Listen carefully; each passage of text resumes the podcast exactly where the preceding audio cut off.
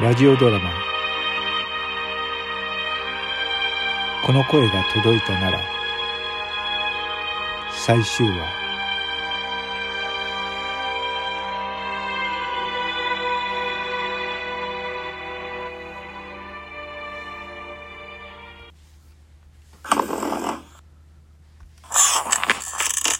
それじゃ始めようか。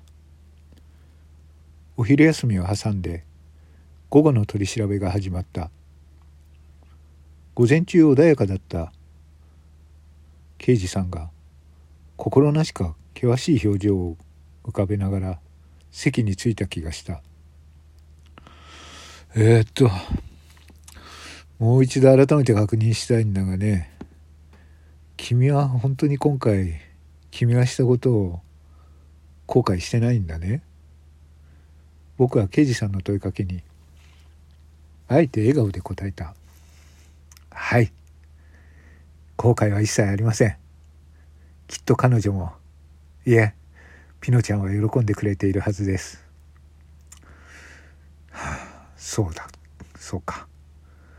その返答を聞いて刑事さんは神妙な顔をした。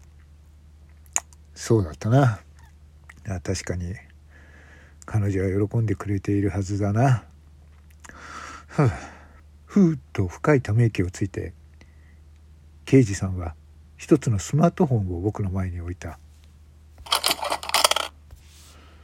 これを君に聞いてもらいたいんだが刑事さんはそう言うとスマートフォンの画面を開いて一つのアプリを見せた。ボイトークのアプリアイコンだった。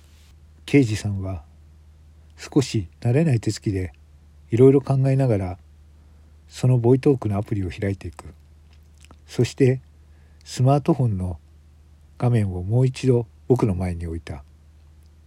そこにはボイトークの中の下書きが開かれていてそこに「ゆうたさんへ」という下書きのタイトルがあった。ここに君への感謝の言葉が入っている。聞いてみるかね。え？これこれピノちゃんからですか？ああ。そうだ。あのピノちゃんがね君に残した最後のメッセージだよ。本当ですか？僕は流行る気持ちが抑えられない心臓が強く鼓動を打っている。このスマートフォンからなあいろんなことが分かった。ああそう。ツイッターに載せていった、えー、君の頑張り屋ピノちゃんが亡くなったっていうあのツイッター？その報告もこのスマートフォンから発信されていたことが分かったよ。え？何のことです？まあいい。君が最後に残してくれたメッセージを聞きたまえ。ゆうたさんへ。あなたが私にしてくれたことで今あなたがどんな状況に追いやられてるかと思うととても心が痛みます。私を殺してくれてありがとう。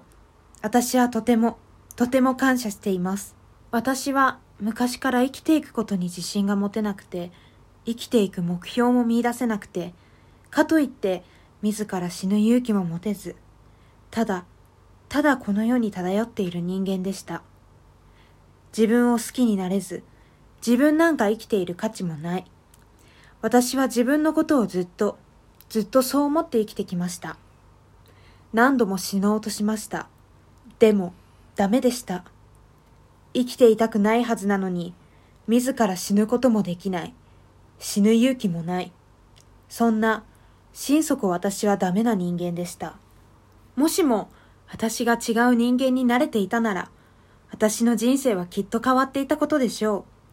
私は自分が憧れる理想の女性を思い描いました。頑張って毎日を前向きに生きている女の子。それが頑張りやピノでした。私は彼女をボイトークの中に解放してあげました。彼女は私が理想とする私の姿でした。生きることに前向きで、とっても頑張り屋で、人とも上手にコミュニケーションが取れる。そんな可愛くて、優しくて生きることに一生懸命でそんな理想の姿が彼女でした。でも本当の自分は全く違う人間です。私の理想とする姿の頑張りやピノはこのボイトークの中でユタさんと出会いそしてユタさんにとって大切な存在と言ってもらえるようになりました。本当に本当に嬉しかったです。私の私の理想の姿を愛してくれてありがとう。私は思いました。できるならもしも叶うものなら私の理想とする姿を愛してくれるその人に本当の私の命を終わらせてほしい。そう思うようになりました。このボイトークの中で私の理想とする姿を愛してくれた人ゆうたさんあなたは私の本当の私を愛してくれました。私を愛してくれてありがとう。そして私を終わらせてくれてありがとう。感謝しています。本当に本当にゆうたさんのことを私は愛しています。もしも許されるなら私はあなたが愛してくれた頑張りやピノの姿のままあなたに寄り添っています。ずっとずっといつまでもあなたを愛しています。ゆうたさん、本当にありがとう。頑張りやピノより。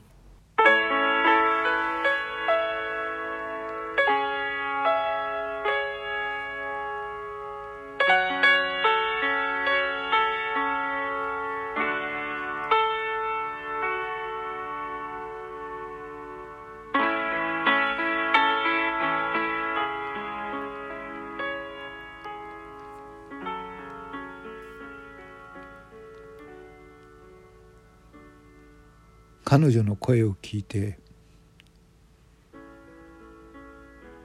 どれだけの時間が過ぎただろう。僕は微動だにできなかった。刑事さんが僕に向かって何か言った気がした。刑事さんの声が遠い。僕は顔を上げて刑事さんの顔を見ただけどそこにはなぜかにじんだぼやけた輪郭な顔があってその顔の目は僕を気の毒そうに見つめていた。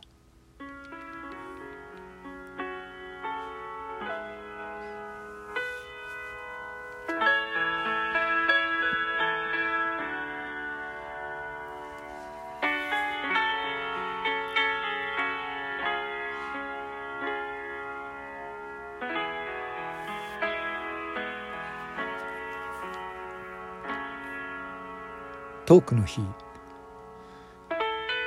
特別配信ラジオドラマ「この声が届いたなら」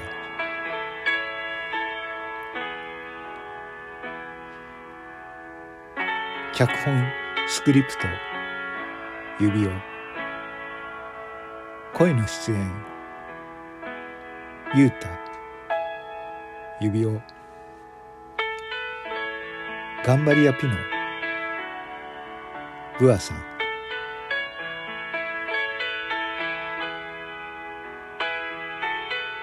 刺される時の篠木涼子役日和さん。番組内収録番組日和さん。南半球のキウエさん。トントンさん。ご協力ありがとうございました。